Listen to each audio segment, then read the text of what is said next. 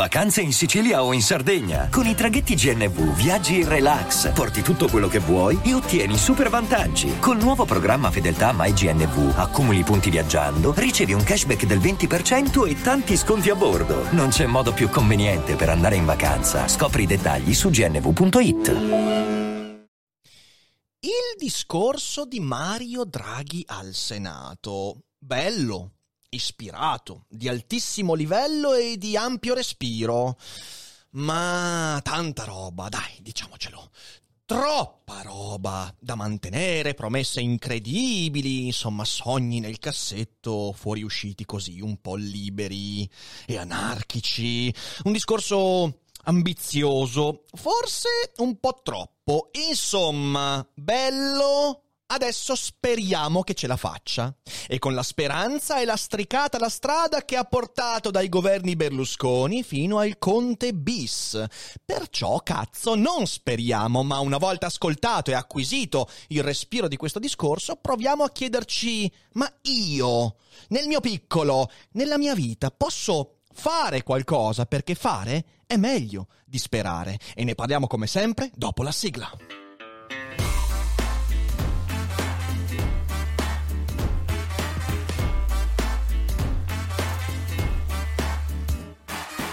Sei su Daily Cogito, il podcast di Rick Dufer. E chi non lo ascolta è cibo per gli zombie. Stamattina ho avuto una grande fortuna, abbiamo avuto una grande fortuna, la fortuna di ascoltare il discorso di Mario Draghi al Senato. E attenzione, non è soltanto la fortuna di averlo ascoltato su Twitch, in diretta, insieme a più di mille persone, averlo commentato, apprezzato, eh no, non è. È la fortuna di aver assistito a un momento di rimente. Quello che io non esito a definire un discorso generazionale. Attenzione, attenzione, in una situazione normale, democraticamente sana, questo discorso non sarebbe stato una fortuna, sarebbe stato la normalità, perché quello è un discorso che dovresti aspettarti da una persona che guida un paese, ma frastornato, abituato dalla vuota retorica, dalle frasi senza senso, sciorinate, senza punteggiatura, avanti nonostante tutto e nonostante il non senso. Di fronte a una politica che ormai ha smesso di ispirare perché poco ispirata, beh, Draghi mi pareva un connubio fra Shakespeare e Machiavelli, Hobbes e Kant, in un afflato di sognante ispirazione che mi ha fatto sentire parte di qualcosa. E quindi mi sono sentito fortunato. Ora, a me piacerebbe che non finisse tutto in una bolla di estemporaneo entusiasmo, ma si concretizzasse. Questa è, questa è, questa è la mia grande speranza, ma c'è un problema. C'è un problema che anche stamattina, ascoltando il discorso e poi leggendo i commenti su Twitter, su Facebook, su YouTube e via dicendo, la gran parte delle persone che commentavano dicevano bravo Mario, sì, grandissimo, sì, speriamo che ce la faccia. Ambizioso, troppa roba, riuscirà a farcela? Mm, speriamo. Speriamo. Speriamo, io posso comprenderlo da un ottantenne che ormai guarda al sentiero che gli sta ancora di fronte e, non augurando sfiga a nessuno, però lo vede abbastanza breve. Ecco, non me lo aspetto da persone giovani che devono condividere la costruzione di quel futuro, che sono coinvolte in quel sogno non da spettatori, ma da attori, se non protagonisti, almeno parte integrante di un progetto. Perciò la domanda giusta non è eh beh, ma ce la farà? Eh, speriamo, no, la considerazione giusta è cos'è che posso fare? Come posso contribuire a quello che ho sentito? Perché il discorso di Draghi e il senso di ogni discorso di ispirazione è proprio quello lì, solo ce lo siamo dimenticati a causa della retorica, il senso del discorso di Draghi è io ho questa visione. Vogliamo muovere il culo tutti insieme? Perché il Messia non esiste.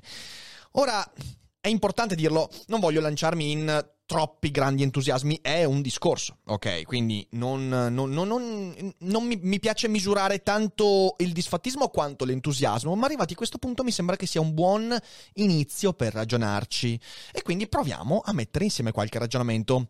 Lo so, oggi doveva esserci la puntata con Serena Sileoni, giurista dell'Istituto Bruno Leoni. Eh, sarebbe stata molto interessante, ma a causa di un imprevisto non è con noi. Recupereremo nei prossimi giorni, quindi seguite Instagram mio e quello di Daily Cogito per avere le informazioni su quando recupereremo quella cogitata, che sarà sicuramente molto interessante. Oggi, proprio in virtù di questo imprevisto, ho anticipato, anticipato una puntata che volevo eh, poi fare domani, che è quella appunto sul discorso di Draghi. E vorrei, come detto, eh, analizzare i punti del discorso di Draghi e poi lanciarmi in qualche considerazione. Dicevo, è un discorso generazionale, nel senso che è un discorso che una generazione sente una volta nella vita. Ci sono stati pochi discorsi di questo livello, in una contingenza simile poi, ed è fondamentale ricordarci che negli ultimi, boh, 25 anni, 30 anni, un discorso del genere nella politica italiana non si è più sentito. È una svolta netta rispetto ai discorsi a cui eravamo abituati, almeno nell'ultimo decennio, tanto nei contenuti, e li vedremo, eh, quanto nella forma la forma concisa, lucida, immediata, senza ghirigori, giri di parole. È stato un discorso di un'ora, peraltro contraddicendo in modo divertente tutti i giornali che il giorno prima dicevano eh, sarà un discorso molto breve. No, no, non l'è stato. È stato un discorso però denso. Io ricordo che l'ultimo discorso di Conte, durato circa 55 minuti, quindi più o meno la stessa durata, ha detto un decimo di quello che è stato detto da Mario Draghi. In primo luogo perché il discorso del Conte 2 è stato un inanellare continuo di autodifese, mettersi sulla difensiva, giustificarsi e via dicendo, quindi zero contenuto. In realtà questo è stato densissimo di contenuto, come vedremo, molto concreto, ma soprattutto nella forma. La forma è stata diretta, immediata, senza giri di parole. Persino il finale, il finale stupisce, perché il finale è un finale... Mh, mm, quasi insignificante, non è un finale roboante che ti aspetti da un letterato, no, è un finale da persona normale.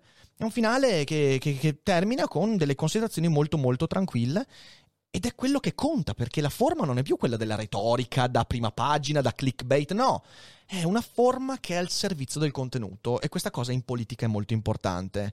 È un discorso che mostra una visione di lungo termine come vedremo dopo, si parla di progetti che vanno fino al 2050, ma quando è che in Italia abbiamo sentito un politico che ragiona fino al 2050? È già tanto se ragionano fino al 23 febbraio di quest'anno, ovviamente, mica del 2026, no? E quindi questa è una visione di lungo termine e questo ha delle connotazioni importanti che poi andremo a vedere. È un discorso molto concreto che per la prima volta in epoche inenarrabili ha fatto uso di esempi storici e attuali, dati, dati, in Italia, la politica.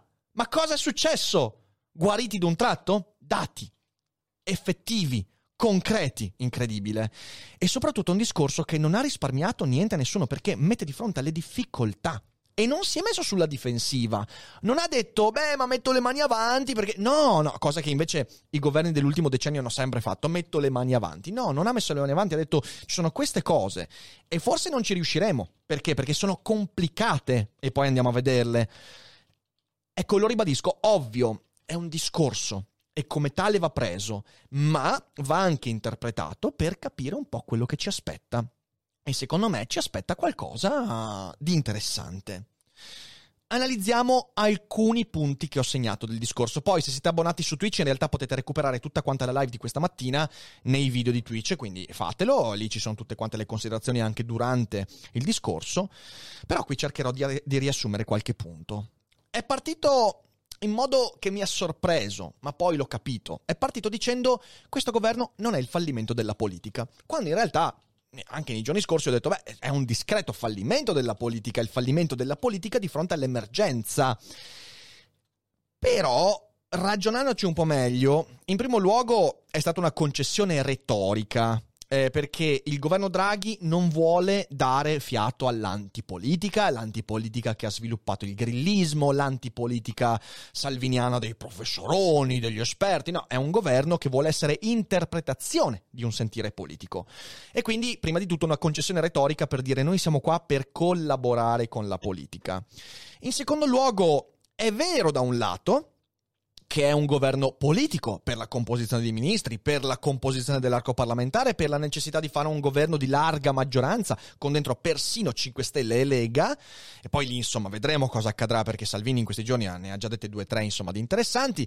Eh, però, quindi è vero da un lato, è un governo che è un'interpretazione dell'arco politico italiano è falso dall'altro, perché evidentemente il tentativo da parte di una elite, in questo caso eh, tecnica, mettiamola così, che però vuole diventare politica, poi anche a questo ci arriviamo, eh, che dice alla politica eh, fatti un attimino da parte. Eh, fatti un po' da parte e cerchiamo di fare delle cose per evitare di farci troppo male perché tu stavi facendo troppo male.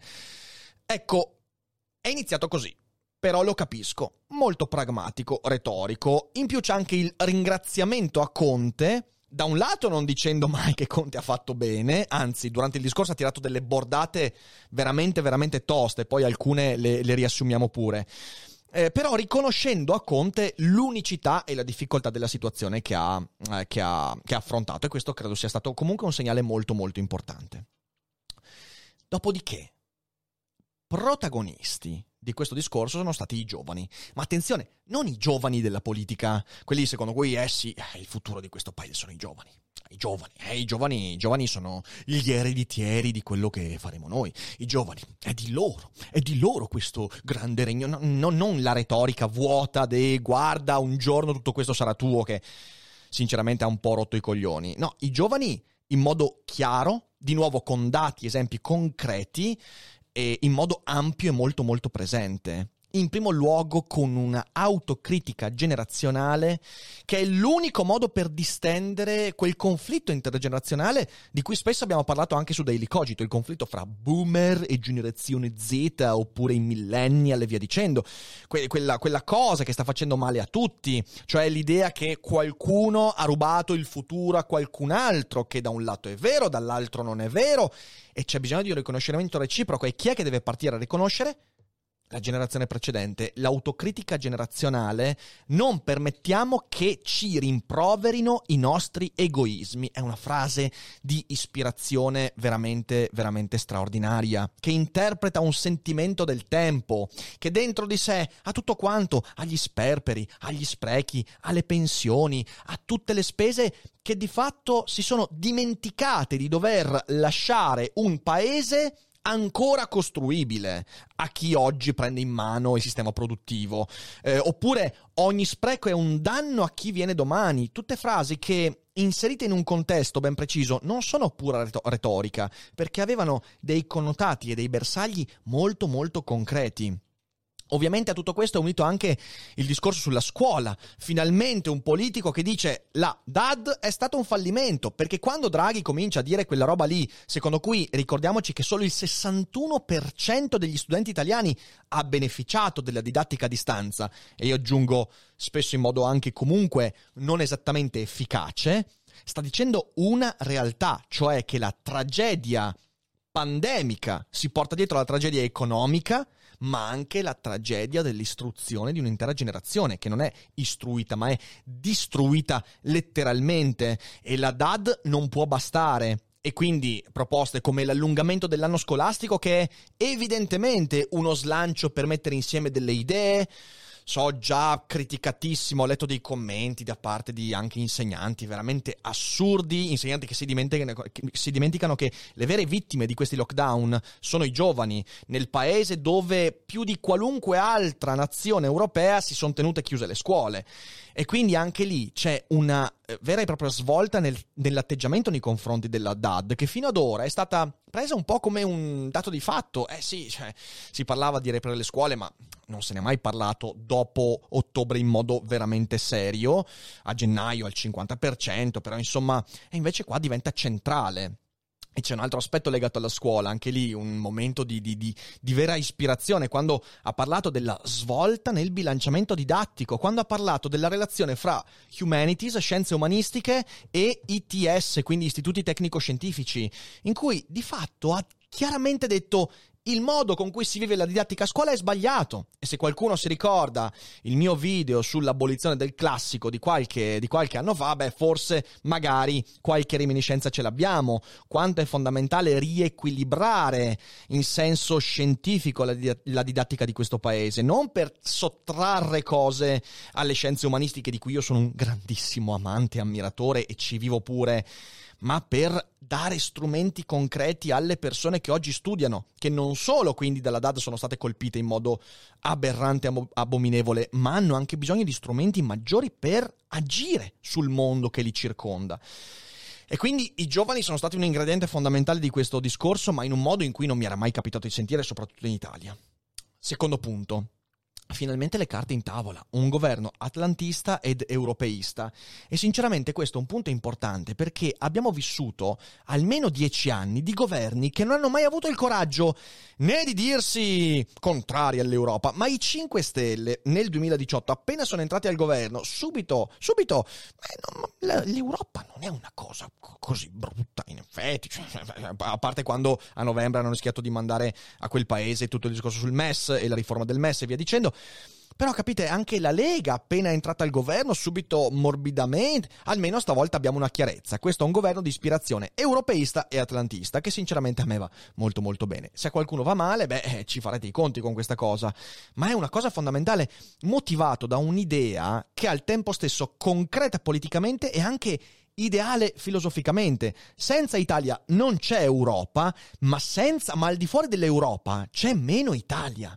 Questa frase qua mi fa sperare in un ritorno a quel federalismo, non solo nazionale, ma anche transnazionale, quindi continentale, che ormai la politica italiana ha completamente dimenticato e che era l'unica vera strada da seguire all'inizio degli anni 2000 per riformare, per snellire il paese, per lanciarlo nel nuovo secolo e millennio. E invece dopo, eh, dopo il disastro leghista del 2007-2008, dopo il disfacimento del Carroccio e dopo l'avvento di Salvini, tutti hanno dimenticato, hanno nascosto sotto il tappeto. Ecco, io, io veramente vorrei tanto sentir tornare a parlare di federalismo.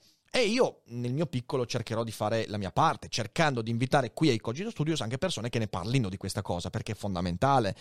Eh, la preoccupazione, la preoccupazione per la Russia, per Visegrad, per quei paesi che non rispettano i diritti umani pur essendo in un blocco occidentale laddove il governo precedente è stato completamente zitto, zitto nei confronti di violazioni, zitto nei confronti di crimini, zitto nei confronti del fatto che non ci può essere in Europa una compagine politica che eh, non rispetta i diritti umani, ma non per un fatto ideologico, ma per un fatto economico, perché il non rispetto dei diritti umani crea depressione economica e produce il contrario di quello che invece è una società di libero mercato e libero scambio. Molto semplice. E finalmente qualcuno ha il coraggio di dirlo e non mi aspettavo assolutamente niente di meno, non me lo aspettavo nel discorso al Senato. E poi l'idea dell'euro come progetto irreversibile che risponde direttamente a quello che ha detto Salvini. Beh, ma insomma, l'euro non è mica irreversibile, solo la morte è irreversibile. Poi facendo un discorso più ampio, certo, un po' decontestualizzato, ma era quello un po' il punto. Mi immagino la faccia di Draghi quando ha visto, anzi no, Draghi imperturbabile, gli è bastato di dire no, eh, raga, l'euro è irreversibile, stop. È, questa è la direzione. Peraltro, io voglio farvi notare che avendo avuto l'appoggio di 5 Stelle e Lega, che a questo punto sono determinanti per uh, l'equilibrio del governo, dire questa cosa qua è aria fresca. Ragazzi, ma quale politico? Quale politico avrebbe avuto il coraggio, una volta incassato l'appoggio di due eh, partiti anti-europeisti, anche se adesso fanno i morbidi, ma quello è, sovranisti, anti-europeisti, scettici, complottisti e via dicendo, eh, dopo aver incassato la fiducia, dire cose del genere. Quindi di fatto già al day one mettendo a rischio quell'appoggio. Cioè, è incredibile. Qualunque altro politico avrebbe detto l'Europa è un punto importante, vedremo. È un governo di ispirazione atlantista europeista. E sti cazzi a tutti quelli che non vogliono. È una direzione, è fondamentale. E io sono molto curioso di vedere come reagiranno le forze politiche. Oggi non sto seguendo i dibattiti al Senato, ho avuto altro da fare, ma domani sarà molto interessante il rassegnato stampa, non perdetelo alle 12 il punto sull'ambientalismo. Ambientalismo trattato finalmente in un, modo, in un modo degno, un ambientalismo finalmente al di fuori di, un'ideolo- di un'ideologia politica, un ambientalismo condiviso che sia frutto di, conver- di quella che viene chiamata la convergenza fra green and blue. Ambiente uguale sviluppo, non inviluppo, non decrescita. Di nuovo, contro partiti eh, e, soprattutto in mezzo la frangia eh, più a sinistra del PD e anche i 5 Stelle, che hanno sempre fatto dell'ambientalismo una bandiera della decrescita felice di questa cosa che non ha alcun senso, che sarebbe l'esatto opposto di quello che in realtà bisognerebbe fare, perché ambiente è uguale sviluppo, sviluppo tecnologico, innovazione energetica, innovazione industriale, quindi investimenti, quindi produttività, quindi uscire creativamente dall'impasse ambientale in cui ci troviamo. In effetti Draghi sposa le idee di Luciano Floridi, non a caso ho parlato di convergenza green and blue, vi consiglio di leggere i testi di Luciano Floridi, pensare all'infosfera, ma ancora meglio... Eh, il, il, blu e il verde, un attimo solo, che non mi ricordo il titolo in italiano com'è, ce l'ho qua nel Kindle, fermi lì. Ehm, il verde e il blu, in realtà, non il blu, il verde Bellissimo libro che all'interno ha proprio questo, questo, tipo di visione, non la visione di salviamo il pianeta facendo un passo indietro perché gli esseri umani fanno cagare, no, facciamo un passo avanti creativamente con l'uso di te- tecnologie al passo con i tempi e all'altezza delle sfide. Peraltro in Italia si è sviluppato da poco un movimento che è fondato proprio da Luciano Floridi insieme a Marco Bentivogli che è Base Italia. E Base Italia ha al suo interno proprio questo nocciolo, l'ambiente, visto però da un lato industriale, produttivo, non ideologico, non retroattivo, no, non niente di tutto questo. No, un ambiente industriale produttivo che parla di ambiente. Draghi manifesta questa necessità per me fondamentale. Non si va da nessuna parte con l'ambientalismo senza la compagine produttiva di un paese. E poi ritorniamo anche a questo, a questo tema, ma è fondamentale capire che il tema dell'ambientalismo, e Draghi lo manifesta in modo perfetto, passa per una riconnessione necessaria fra tessuto politico e tessuto produttivo. E questa è un'immensa occasione. Base Italia, appunto, fa di questo punto una roba fondamentale. Sistema produttivo si reinteressi alla politica e la politica torni a cooperare con il sistema produttivo. Senza questa connessione siamo nella merda, siamo nelle mani dell'incompetenza che abbiamo visto al potere fare tanti danni.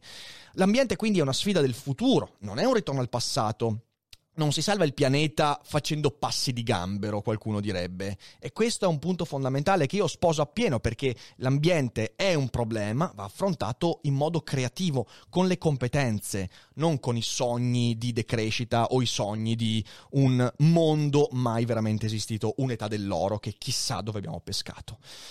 E questo è veramente il punto per me di maggiore ispirazione del discorso di, di, di, Draghi. Dopodiché c'è il discorso sul Covid, ovviamente pandemia, non sto andando in ordine, lo capite, ma a, a punti, diciamo così, di, di importanza. Finalmente parole nuove sulle strategie. Oh, erano mesi che sentivo sempre le stesse cose. Lockdown, zone gialle, rosse, arancioni. Non che queste cose cambieranno, eh, perché noi andiamo comunque verso dei mesi in cui ci saranno lockdown eh, territorializzati, contingentati, ci saranno, io spero non si vada più verso lockdown totali, spero che soprattutto ci sia maggior progettualità, che non si arrivi mai più ad avere eh, la domenica sera la gente delle piste da sci con i gatti delle nevi per preparare le piste il lunedì mattina, no eh, ragazzi non potete chiudere, dovete rimborsare tutti gli ski pass. Veramente, veramente inaccettabile e quello è stato eh, ovviamente il governo precedente che si è macchiato varie volte di cose simili, quindi spero che anche nel caso ci siano zone rosse, lockdown più o meno territorializzati, che si arrivi a dire per tempo quello che va fatto, perché come abbiamo detto varie volte, che io abbia qualsiasi professione è molto meglio sapere almeno che fra due mesi avverrà questa cosa, che non saperlo di qui a due giorni e dover sempre aspettare e rimodulare la mia vita sulla base dei DPC DCM umorali del conte di turno, insomma. Quindi finalmente nuove parole, soprattutto sui vaccini. I vaccini si facciano ovunque, in ogni occasione. grazie, io lancio un applauso perché è la cosa che ribadiamo da mesi anche su rassegnato stampa. Il senso delle primule, il senso di creare dei blocchi burocratici, ideologici, creando barriere assurde per di fatto rendere più difficile la diffusione dei vaccini. Non ha senso. Quindi vaccinare nel pubblico, vaccinare nel privato, vaccinare nelle scuole, vaccinare in tutti gli ambiti in cui sia possibile farlo. Perché dal Covid si esce con i vaccini e non ci sono altre strade. E altro punto fondamentale che dimostra l'onestà intellettuale di Mario Draghi. Imparando dai paesi che hanno fatto bene, c'è un solo paese che ha fatto veramente bene in Europa più o meno, ed è la Gran Bretagna. Per quanto Boris Johnson mi stia sulle balle infinitamente, eh, per quanto i britannici abbiano fatto questa Brexit che è stato veramente un calcio nelle palle a loro stessi e anche a noi, però la questione vaccini l'hanno gestita bene. E Draghi, da europeista, sa che si può imparare tranquillamente da uno Stato che ha fatto una scelta poco condivisibile come la Brexit. Imparare, fare quello che hanno fatto loro. Ecco, non le primule di Arcuri, con cui si sono spesi solo soldi in modo assurdo e poi non servono a nulla se non a rendere più difficile tutto. Il tema della disoccupazione legato al Covid. Draghi non ha nascosto niente ma quanta paura hanno avuto i politici pubblicamente di discutere dei temi fondamentali legati alla disoccupazione? Non solo i numeri, ma anche il fatto che il blocco dei licenziamenti finirà. Il 31 marzo andrà esteso, è probabile che verrà esteso in modo diverso rispetto a quello che c'è stato, quindi che verrà esteso altro atto di coraggio. Non vanno protetti tutti quanti i settori, tutti i posti di lavoro. E anche quello è vero, perché il blocco di licenziamenti così trasversale ha fatto più danni che altro. Certo, ha protetto tante persone e via dicendo, ma il rischio di cadere da molto in alto. Ricordiamoci che le prospettive dicono un milione di nuovi disoccupati nel 2021. Il blocco dei licenziamenti potrebbe rendere ancora più crudo questo passaggio, quindi verrà esteso, però speriamo in modo più razionale quindi finirà e bisogna rivedere quindi gli ammortizzatori sociali, la cassa integrazione, sapendo che tantissime aziende hanno dovuto anticipare di mesi le risorse della cassa integrazione e non hanno ancora visto né ristori né rimborsi. E questo è un altro problema enorme. I contratti indeterminati sono a rischio. Finalmente una persona che abbia il coraggio di dirlo. Draghi il primo politico che dice: Raga, io lo so che vi sentite andando al sicuro se avete contratti a tempo indeterminato. E ovviamente indeterminato tanto nel pubblico che nel privato. Ma ricordatevi che i soldi finiscono. E quindi domani anche quelli saranno a rischio. E certo, ed è una cosa che non abbiamo voluto sentire, perché nel frattempo quelli a pagare erano i precari, i contratti a termine e gli autonomi. E quelli, Draghi ha detto, sono completamente senza sicurezza e senza salvaguardie e vanno salvaguardati. Quindi è un discorso coraggioso che io non sentivo fare a un politico italiano da... Non ho mai sentito fare un discorso del genere io. Eh, inoltre, sul Covid è riuscito a dire un'altra cosa che abbiamo ripetuto varie volte, cioè che i più colpiti sono stati i giovani e le donne. E lì è arrivato un punto fondamentale che di nuovo dimostra il coraggio di quest'uomo. Sul discorso donne, eh, 310.000 donne hanno perso il lavoro su 440.000 disoccupati degli ultimi mesi.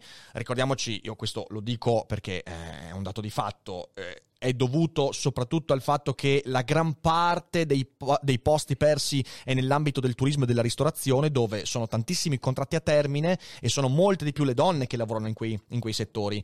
Però è una cosa importante questa perché, come ha fatto notare Draghi, ci sono ancora dei problemi come il gap salariale, una cultura della disparità che vanno, vanno gestite con la legge. La legge deve intervenire sui contratti e favorire una cosa fondamentale, la competitività tra i generi.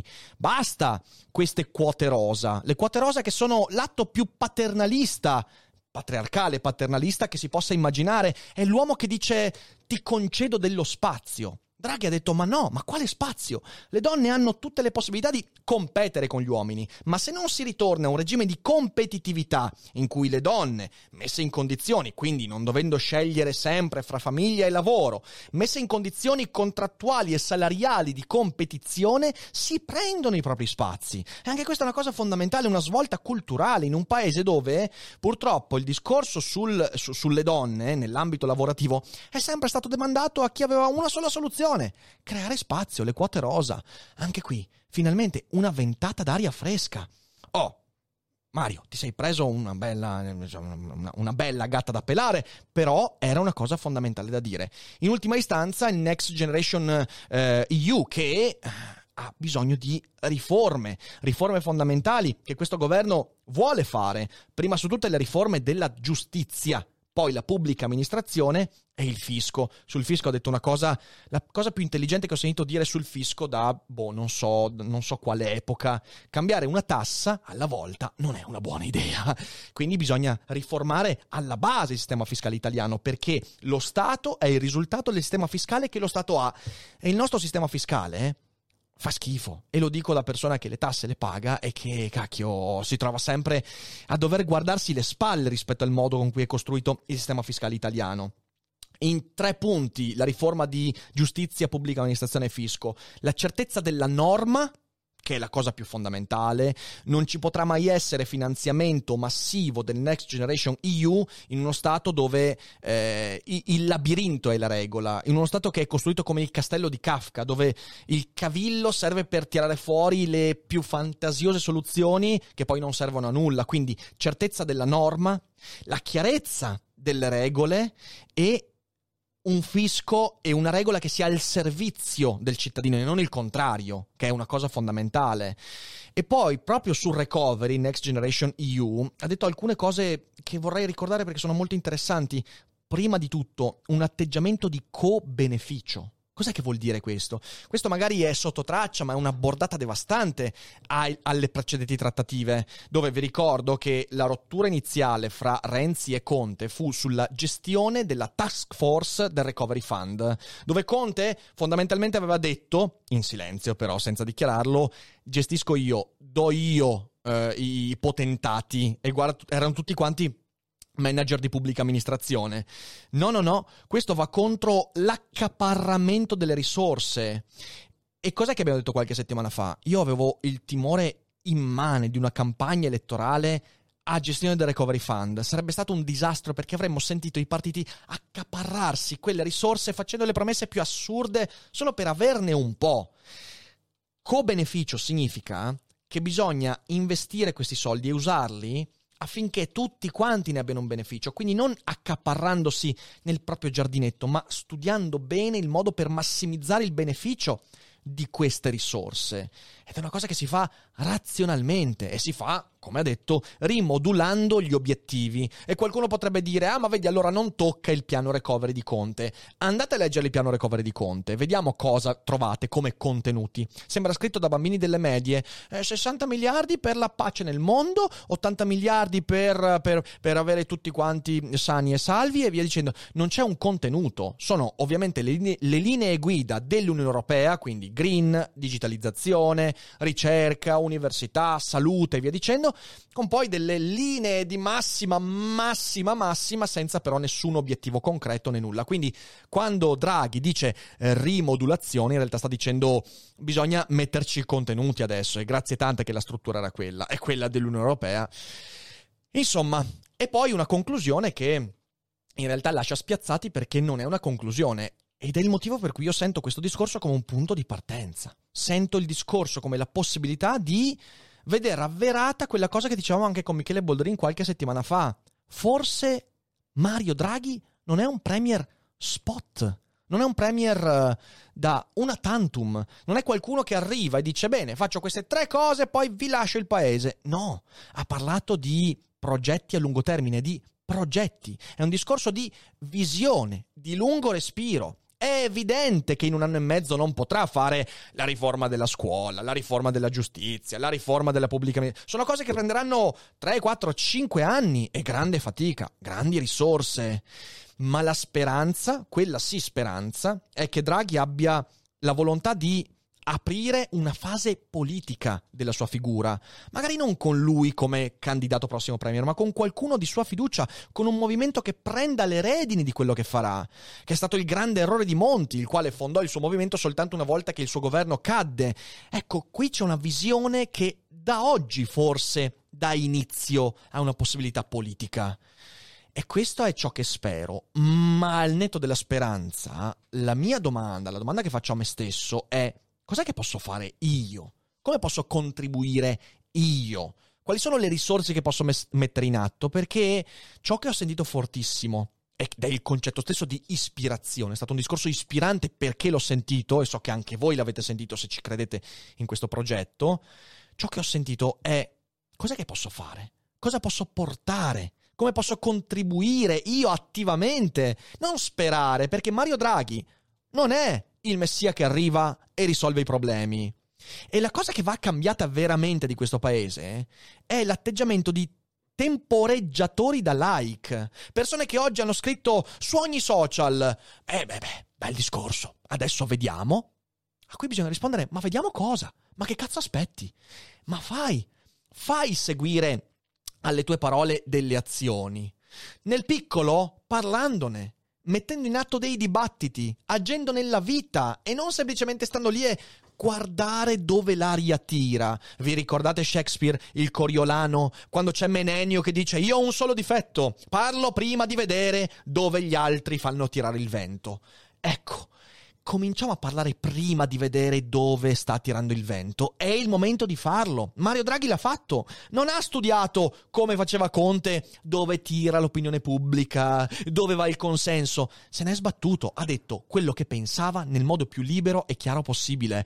Se cominciamo a farlo anche noi, è il primo passo per cambiare una mentalità attendista che ci fa sempre dire sì sì questo è bravo però prima di appoggiarlo vorrei vorrei vedere quello che succede e se tutti fanno così sapete cosa succede?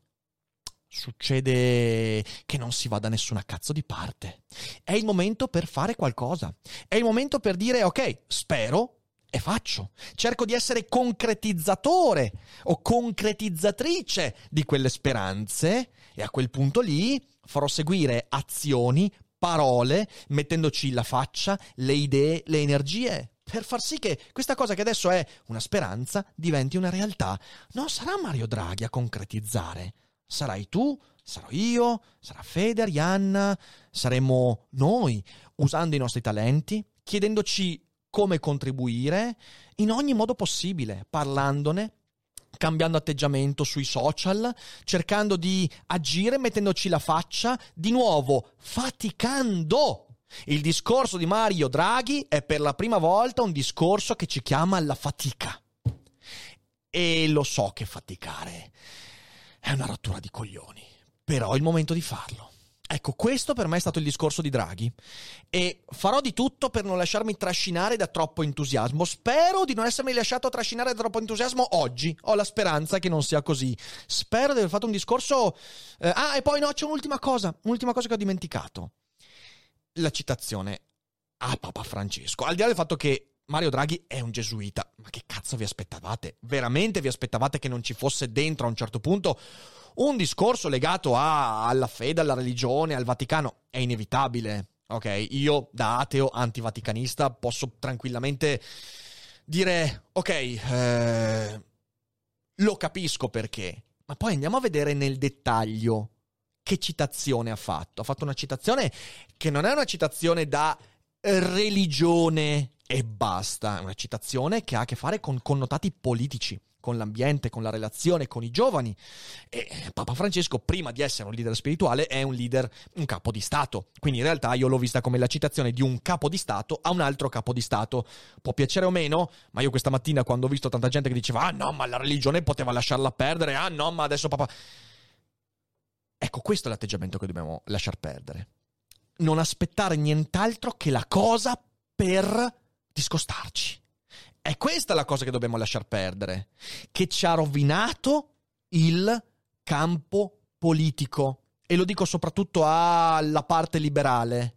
Appena quello che sto guardando con interesse dice una cosa che mi permette di fare un passo indietro, io faccio quel passo indietro. Eh no, cazzo. Eh no non è il momento di fare quel passo indietro.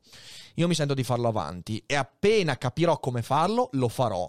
E nel frattempo lo faccio con i miei microfoni, con la trasmissione e cercando di far ragionare il più possibile. Cerchiamo di fare e non di sperare. Basta.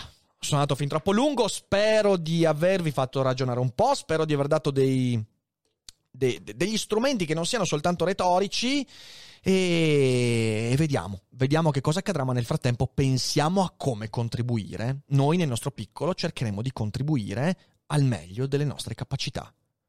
Fatelo anche voi. Grazie mille per avermi ascoltato. Se siete in live non andatevene, adesso leggiamo un po' la chat. Se siete in differita, eh, beh, eh, diffondete, diffondete, fate la vostra parte anche diffondendo discorsi che vi sembrano utili per la causa, qualunque sia la causa. Questa mi sembra una bella causa, tirarci fuori dal pantano. Proviamoci, mettiamocela tutta e non dimenticate mai che veramente non è tutto noia ciò che pensa.